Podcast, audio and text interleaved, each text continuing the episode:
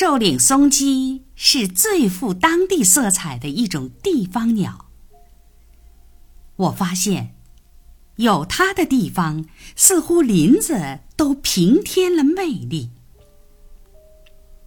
它赋予森林一种家的感觉，使人感到，似乎它才是正当的林中主人。没有它的林子。仿佛缺了点什么，如同颇受大自然的忽视。他本人也是如此的出色、强壮而充满活力。我认为，他喜欢寒冷与冰雪，似乎他的羽翼在仲冬抖动得更为热切。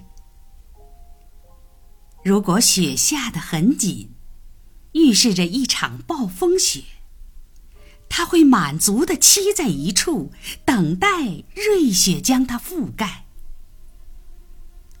若在此时靠近它，它会从你脚下的积雪中猛然飞起，将雪花扬得四处都是，然后啼叫着像炸弹似的飞出林子，活现出。一副本土精神。它的鼓点是春天最受欢迎、最美妙的声音。当树芽刚刚露出的四月，无论是在宁静的清晨，还是在夜幕降临的时分。你都能听到它专心致志的扑打翅膀的音响。如你所料，它不选择干枯带树枝的原木，而喜欢腐朽破碎的原木，仿佛尤其偏爱那种几乎与泥土融为一体的老橡木。如果找不到如意的原木，他就把他的圣坛建在岩石上。那岩石将在他热情的羽翼下与之共鸣。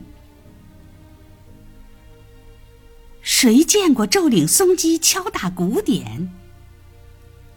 这就与碰巧看到黄鼠狼打瞌睡差不多。尽管如果细心观察、多施技巧，也并非无法做到。它并不搂着原木，而是直立着，展开颈部的毛。先敲两声序曲式的鼓点，稍停片刻，然后再重复。鼓点越敲越急。直至那声音变成一种持续不断的呼声，全曲持续不足半分钟，其羽翼的尖几乎不触原木，所以那声音是由空中拍打的力量形成的，就如同飞行时它的身体所形成的声音一样。一根原木可以被用许多年，尽管不是被同一鼓手使用。原木仿佛是某种神殿，而被赋予崇高的敬意。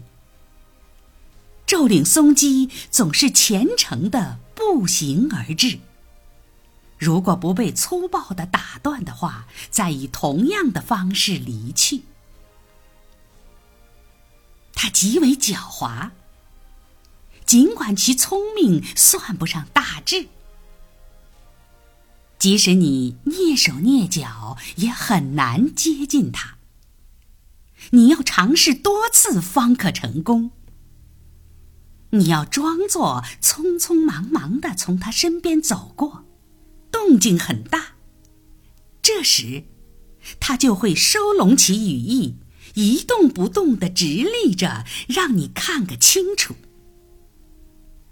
如果你是个猎手，还会让你一枪命中。